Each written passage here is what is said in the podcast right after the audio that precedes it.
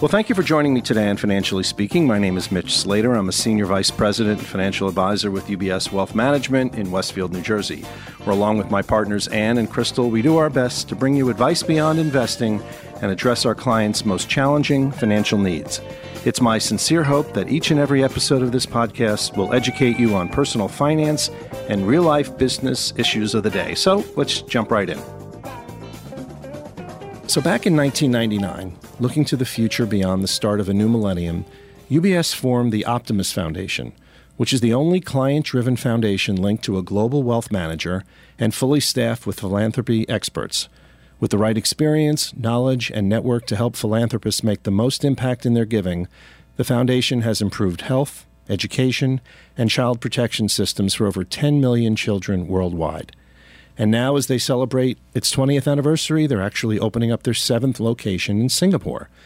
The existing level of private philanthropic capital currently is at $1.5 trillion, could rise to 5 trillion over the next decade by 2030. And today we are very honored to have with us the CEO of this foundation, Phyllis Costanza, who, since she took on this role nearly nine years ago, has been instrumental in reshaping the foundation's strategy, introducing innovative financing vehicles like the first development impact bond for education, which we'll get to a little later in the show. But first, as we always do in Financially Speaking, we want to learn more about our guest journey. So let me welcome Phyllis to the podcast. Welcome. So, thank you so much for taking time to speaking with us today. So, let's start out hearing your story that eventually led you to this critical role. Tell us a little bit about your background and how you got interested in the world of charitable giving. Well, thank you for having me, Mitch. It was an interesting and unintended journey. I grew up in upstate New York, Rochester, New York, to a very politically and socially active family. So I always thought I would do something involved in government. Uh, and in fact, I did. I worked for the governor of New York back in the 80s. And uh, from there, I went on to get a master's in public policy because I thought I'll probably keep working in government. I loved the work. But as uh, it happens, I also had huge student loans to pay back. So I had to pay them back. And where does one go to pay back their loans? At the time, we went to consulting. So I did that. But friends of mine from graduate school soon after asked me to sit on the board of their foundation they were starting, and they promised me I would only have to sign two documents a year, and it was going to be very small. And then they got me hooked. I was on their board and then started i quit my other consulting job and went to work for them full time and worked with them for 10 years and that tiny charitable organization is now valued at more than 5 billion us dollars and uh, is not tiny, and no, I never signed only two documents. When you were at the uh, at the Kennedy School at Harvard, you, did you think about politics yourself, running for office? I did, but I have such a wanderlust that I never thought I could dig down, dig roots in deep enough to really be in a community to be able to run for office. I've been married now 27 years, and my husband and I have moved 19 times. And that includes overseas. And I just moved to New York, actually, from Zurich, where I lived for 10 years. Well, well, welcome to, back to the Big Apple, sort of, you know, back to New York at least. There's another Cuomo governor this time, the, the different one than the, you worked for. Yeah. So some yeah. things haven't changed that much. exactly. so I was listening to one of your speeches and, and heard you talk about the golden rule of giving and how it's a bumpy road paved with good intentions. Tell us more about what you meant specifically by that. Well, when people give philanthropically, it comes from the best place. People aren't giving because they intend to do harm. Um, but at UBS, what we see a lot is we have our wealthy clients and um, they have this idea about what is good. And we have heard, every single one of us, that a client comes back from a safari to Africa, they passed a poor village, and w- there were lots of children running around, and wouldn't it be great if we built an orphanage in this community? And that then um, we as a result of that, we started looking into this orphanage phenomenon because the number of orphanages is growing substantially, not just across sub Saharan Africa, but in Southeast Asia as well. And in fact, in places like Com- Cambodia, it's grown a thousand times mm. bigger over the past five to 10 years. And 100% of this, at least in places like Cambodia and uh, Nepal, are funded by international philanthropists. And so once we did more research, uh, we learned that actually orphanages are the worst place for children. And children who live in orphanages, as opposed to in a family environment, end up being more likely to be sexually abused, being malnourished, have lower education attainments, more likely to be um, addicted to drugs, more likely to be abused when they're older, everything. Um, so we're now trying to, and, and more than 80% of children in orphanages, by the way, are not orphans. So we're trying to get kids out of orphanages and um, find them families to live with. And most of them actually have their families. And for whatever reason, the parents gave them up, many times because they were duped into thinking they were doing the right, right thing. Right. We had a guest on a few weeks ago, a gentleman named Flip Flippen. He's uh, written a number of books and, and teaches in Texas. He's actually a psychotherapist. And, and while he was in practice, he just kept seeing these kids with all of these problems. And he and his wife wound up raising 20 kids on their large acre in College Station, Texas.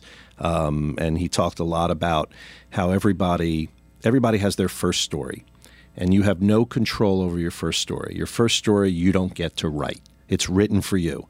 And in an interview that we are probably going to air a little bit before you, when I talked to one of our global visionaries, he was talking specifically about that too. It's like you know you have no control. You were brought up in, in you know in this horrible, horrible situations, and these people that have their first story, you know, they, they don't get a chance. It's it's all about trying to write your second and your third story and everything along along those ways. Um, where does the name Optimus come from, by the way? I was curious. It actually, when the foundation was started in 1999, it was started by the then chairman of UBS. And there was a magazine that was distributed in Switzerland by UBS that was called Optimus. And I think it was on his desk, and he saw it and said, you shall be optimists. And here we are. You know, I, I, heard a great story. This is absolutely nothing to do with this, but I just love this story. I've, I've t- just told it a few times. I was watching the Ken Burns special on uh, country music, and he was talking about Kris Kristofferson and kind of how he got his start. He was sweeping at uh, Columbia Records in Nashville, and and and the president happened to walk by, and, and he said, you know, I actually write music, and and he gave him some music, and he listened to it, and he brought him into his office, and he says, all right, kid, I'm going to give you a chance. Go write me a hit song. Just write me a hit song. And he said, when you're done, I want you to bring it to my assistant, Mrs. McGee, out there. And he said, okay, sure. And he went out and met Mrs. McGee. What's your first name? Bobby. Oh, okay. When Bobby McGee was, was written. Wow. So you know, you just just I know it's sort of nothing to do with fundraising and philanthropy, but nothing just, and everything, just, you know. But everything, yeah. I mean, that's just incredible how things happen. So, I want to spend a, a good deal of our time talking about social finance. And why don't I let you define that specifically and its relationship to the critical importance we all care about so much in the world of sustainable investing. In fact, I see you're wearing a Together band, and we'll talk about that too. I know you have some fascinating survey information about millennials and, and women specifically, though. On the data, we know that 66% of millennials see social investing as a key way to express their values. And 88% of women want to have an impact through their investing. And many of these people, about a third of people in Switzerland, are actually even willing to take a lower return. Mm-hmm. So we at UBS, we define the world in two places. We have philanthropy on one side, and we have sustainable investing on the other side. Right.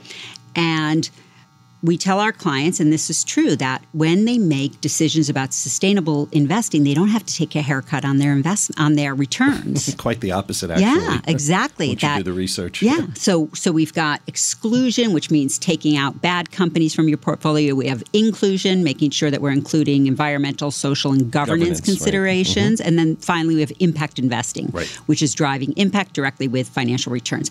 Then on the philanthropy side, we have philanthropy. And we have something called social finance that's kind of bridging the gap between philanthropy and sustainable investing. This is where we invest with an impact first lens. So our financial returns are directly tied to the social impact. And I'll give you an example. One thing that we did was called a social success note. And basically, these are all outcomes, so performance based contracts we gave a loan to an organization in Uganda called Impact Water. And they provide clean water systems to low cost private schools. Now, the problem with clean water systems is that 50% of the wells that are put into Africa aren't working. And people don't know how to use clean water. Even if they have it, they don't know that using soap and clean water wash your hands is probably one of the best health interventions you can make. Um, and also to drink that water instead of the brown water that they typically drink. So we incentivized this for profit company. We said, we're going to give you a loan. It was a concessional rate, it was still 5%.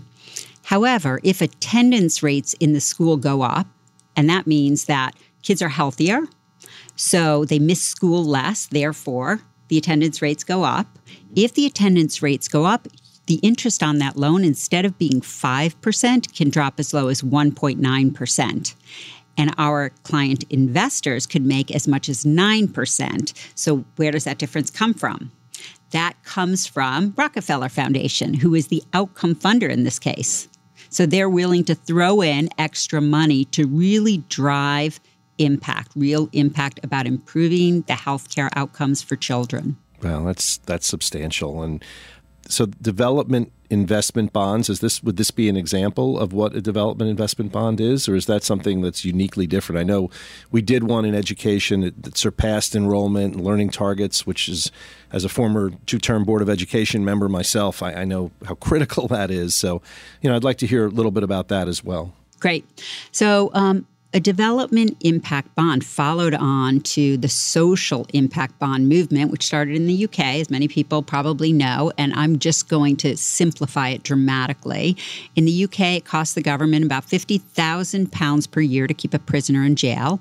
And as we know, the way government budgets work, we don't always have the money for prevention, only in this case for incarceration. But a nonprofit could reduce recidivism, which was 70% at the time, substantially for only 25,000 pounds right. per formerly incarcerated person. So a group of investors came together and said, "Hey, nonprofits, we're going to give you the twenty-five thousand pounds you need to do your great work, and UK government, you pay us back thirty thousand pounds if it works, and we'll have an independent evaluator assess that." So every prisoner that was prevented from going back to prison, who would have otherwise gone back, the UK government pays back the investor 30,000 pounds on their 25,000 pound investment. So they make 5,000 pounds. And the government would have paid 50,000 pounds. And now they're only paying 30,000 pounds. So they're saving 20,000 pounds.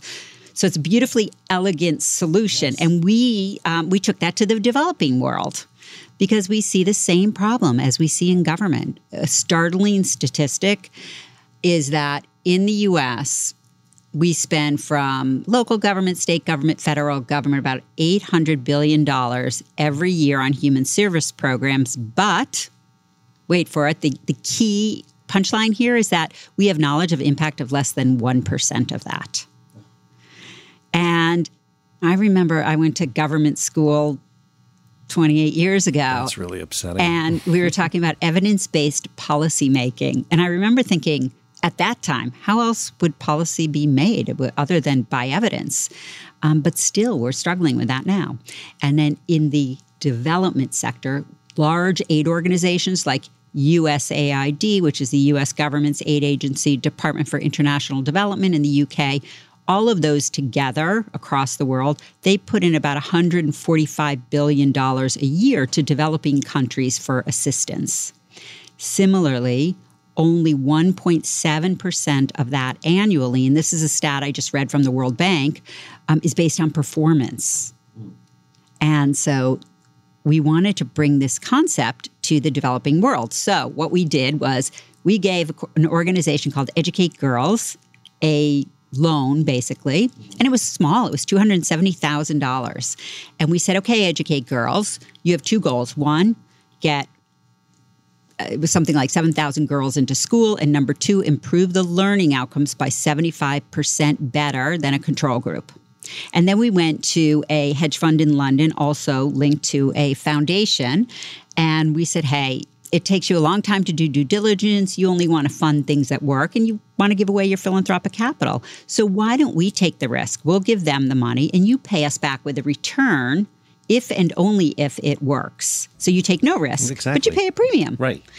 And they said, Great, that sounds terrific. So we ran that experiment for three years. The results were outstanding. They achieved way over their girls' enrollment target and way over their learning outcomes target. And so we made a 15% IRR on that, which is pretty good. Yeah, that's just in any environment. It's, staggering. It sounds like there's a Nobel Prize in economics coming at some point for this whole concept. This is really this is brilliant. Wouldn't go to me. We just adopted the idea well, um, from it, brilliant people. Well, uh, it, it, really is. It is brilliant. And but but one of the things that's I mean it's so upsetting. You know the the, the numbers you just gave. This one percent. What do you think you know, and trying to keeping politics, which is insane, of course, uh, uh, aside. But what what's the role of a, of philanthropy in a in a modern democracy like ours? I mean, you know, we, if if we're only getting that one percent return. Uh, well, we only have knowledge of one percent. Right. Yeah, that's true. Um, but that's not enough. Yeah. You know, in so government, in government, it's not enough. But yeah. it, frank, and, and it's not enough in overseas development assistance philanthropy, that's okay. We don't need to know if we're we are risk capital. So what is our role in a modern democracy? It's to help spark innovation by government because governments are typically risk averse. Mm-hmm. So if we can test something out using philanthropic capital and prove to the governments or to the market that something works, we've done our job as philanthropists. So if you look at things like polio, seatbelts, measles, all of these were initially funded by philanthropists. And they were successfully rolled out because of government policy. Government policy mandated all of this. And there you have it. A market is created and eradication of these diseases was experienced until recently with measles. Well, the good news is I think we have a generation growing up, the millennial generation, that really cares about this, and that's that. I think is a is something you know really really important. The Optimus Foundation clearly is looking to help social outcomes to benefit the role of vulnerable children, like you talked about. What would you say is the best way to be strategic in those efforts? And, and you can give some examples, you know, for, people that are, you know, trying to help these vulnerable children.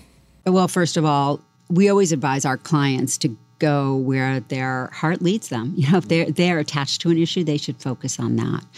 But with us, the areas that we're focused on are focused in places where there's very little funding going. So, one example I'll give you is pediatric oncology in developing countries, which might sound obscure, but if you mm, look at the data, really. yeah, if you mm-hmm. look at the data, I mean, yeah. we see here in the US, cancer rates are on the rise and they're on the rise substantially in developing countries. Yet, if you look at children, death rates related to cancer in developed countries has gone down substantially over the past 10 years, whereas they've gone up substantially in developing countries. So we've got this huge morbidity cancer divide, particularly amongst children. Is it access to better health care? Is that yeah, generally? That's basically yeah, it. So yeah. how do you how do you diagnose kids? And then it's access and then yeah, treatment.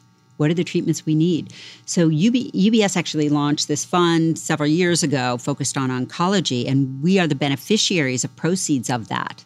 And we had agreed that we are going to use that money for pediatric cancer in developing countries. So we're funding a, um, a center of excellence in Ghana now, which will serve as the center of excellence for pediatric oncology in West Africa, where there's very little focus. Oh, that's that's wonderful. Yeah, it really is. You know, it's it's always this is kind of related, but it's always a challenge for most people to to sift through all the needs of our planet and children and healthcare to figure out where is the best place to share their wealth. And you know, as a financial advisor, certainly this is something I've been dealing with, with for over 30 years in, in working with, with my clients. But how do you advise families, for example, on ways to make smart decisions on where they can make a difference? Also, I think equally as important are trusting the organizations are doing what they're supposed to be doing. Yes, great question and one that's debated often. So I talked a little bit about this previously, but but we really advise families to do to do something that is meaningful to them. Now that sound might sound really broad, but typically families will focus in areas and we encourage them to that they may have personally experienced. For instance, it might be cancer.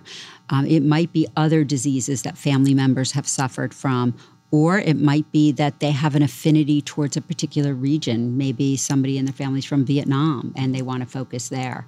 So we really try to extract from them what's important to them, what's important to their kids, and what's going to help bring the family together if that's their goal.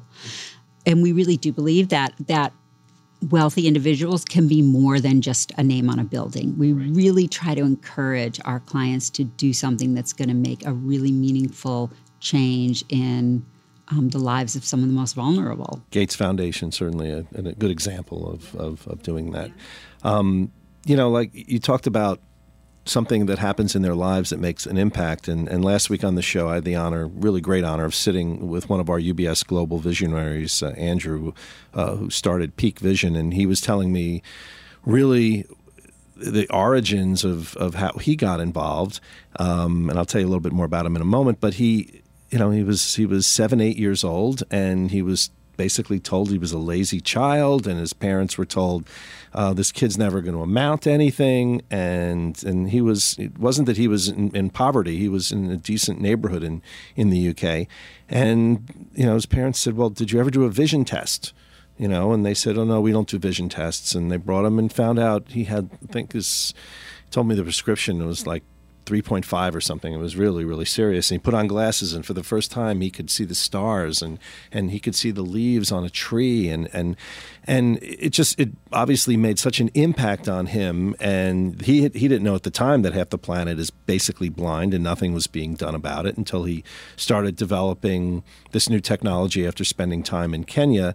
And, and he got a lot of generous global financial support. And I know the Optimus Foundation does work with folks like Peek Vision. How, do, how does that all work together? Well, actually, Andrew was selected to be a global visionary by UBS. And these are people that UBS identifies as being really entrepreneurial and having great ideas that have market based potential, the majority of them. And we put them in front of our clients at events and things so that our clients can hear their inspirational story, like right. Andrew. And so we met him through that program, and we try to support our global visionaries wherever possible. And so we had already done research in China on this very topic and saw the dramatic improvement that simply providing glasses to students has on learning outcomes. And this was already something that we were interested in. And so we now support Andrew. And in fact, I saw him recently in New York, and um, we're hoping to get him even more support from companies like Warby Parker. Absolutely. Absolutely. What a perfect next year is 2020, the year of good vision, as Andrew said to me.